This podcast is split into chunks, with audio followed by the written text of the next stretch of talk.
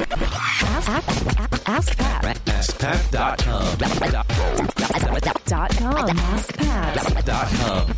Hey, what's up, everybody? Pat Flynn here, and welcome to episode 777 Jackpot of uh, Ask Pat. Thank you so much for checking in today. And as always, I'm here to help you by answering your online business questions five days a week.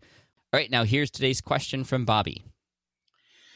Hey, Pat, my name is Bobby Sandstrom. I purchased Will It Fly yesterday because I had a suspicion that I was putting the cart before the horse on a project that I've been working on for the past couple of weeks. I decided to create a course on Udemy entitled Mastering Simple Mind Mind Mapping Software. And it hadn't occurred to me to do some homework first and find out how much interest there was on the subject. So the question is because the course is nearly complete at this time, do I finish the promo video, which will take a chunk of time itself, or do I do some research into its viability? So I'm very interested to hear what you have to say about this, being that I'm far along into the project. But I am thankful that I was able to get a hold of your book, and this won't happen to me again. I can promise you that. So I'd love to hear your thoughts on it, Pat. Thanks a lot. Hey, Bobby, what's up? Thank you so much for the question. Thank you so much also for purchasing my book, Will It Fly? Um, it will be the perfect complement to what you are doing now. And I actually was quite surprised that you have already set up a course on Udemy. You know, actually, I have recommended to many people that Udemy be the place where once you get to a certain point in the research that you do, once you get a general understanding of kind of what it is you want to offer, uh, if it's a course, then actually putting it on Udemy is a great place to test the waters. You can put it out on Udemy for free, or you can put it out on Udemy for a lower price to see if people would actually pay for it. But either way, you are actually putting things on a on a platform where the technology isn't going to hold you back, right? That's the nice thing about Udemy. Plus, there are people there who are looking for things, and so if you begin to collect students from there, whether it's again free or a paid course, you can then take them to the next step, which is okay. Well, let's get uh, into the bigger and and, and better thing. Uh, hopefully, I, I don't have any of my, of my own courses on Udemy, but I'm hoping that you're able to communicate with those student, students, uh, collect their email addresses, or at least send them messages, so you can then have conversations with them, offer them something more. You know, I think the mind mapping idea is great. Um, but I would challenge you, Bobby, by asking, okay, well, that's a great first step to a lot of things, but what's what's next? So, if you were to collect students on Udemy, for example, and it seems to be going very well, well, what would be the next thing? And I think this is something that you would be able to start even just thinking about now, at least. So, a mind map leading into what? There may be a deeper course uh, into something like how to write a book or how to set up a blog or you know things like that which mind mapping is absolutely useful for. So mind mapping is step one. That's like the the the 101 situation. What's the 102 situation? Um, that will be something that I think you can drive toward and be able to survey your students on Udemy if you collect any. Uh, you know what it is that they they are actually using the mind mapping for.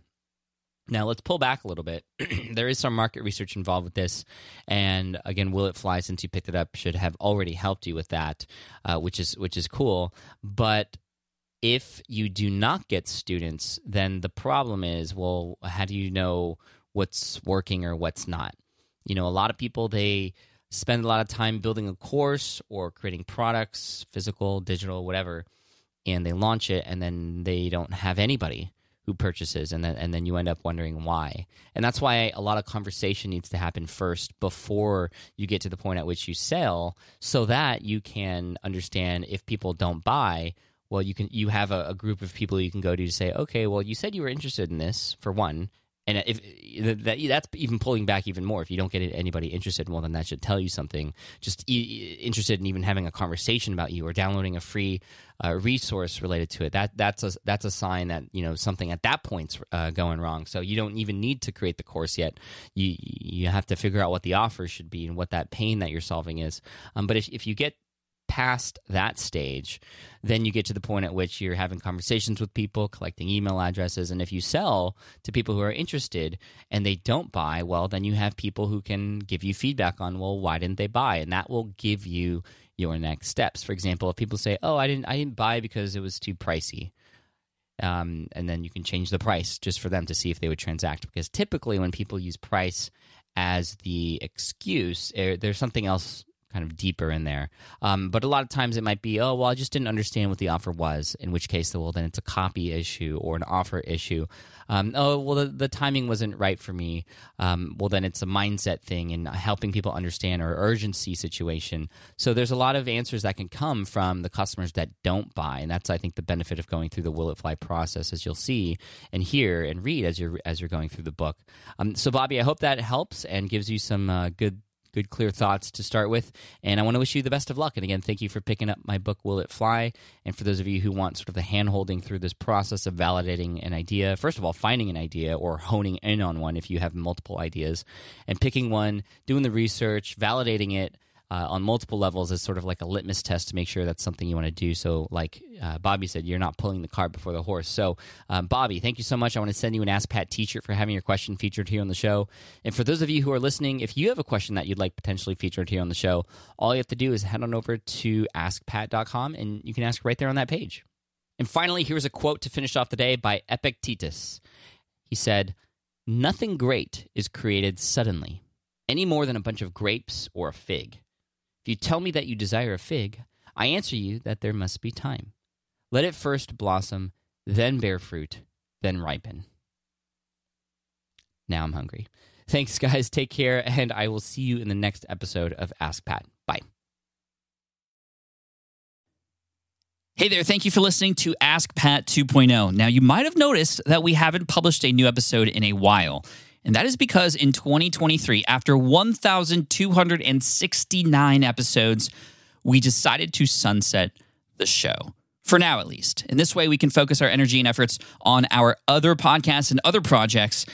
That being said, all 1,269 episodes are still live and downloadable, and the published dates may be old, but there are still a ton of questions I've answered on the show and people I've coached. Those episodes are just as valuable as they were back then. So you can also visit smartpassiveincome.com slash ask Pat to dig through the archives. Plus, there's a search tool on the website that lets you search across our podcasts and blog. And of course, the Smart Passive Income podcast is still live and energetic and awesome and publishing twice a week. So make sure you're subscribed there so we can still continue this conversation. And we have some of the foremost experts and thought leaders in entrepreneurship on the show every single week. So you definitely don't want to miss it. Again, check it out. It's the Smart Passive Income podcast. Just find it wherever you're listening to this podcast. You can find it there as well. Thank you again for listening in, and I'll catch you in the next one. Cheers.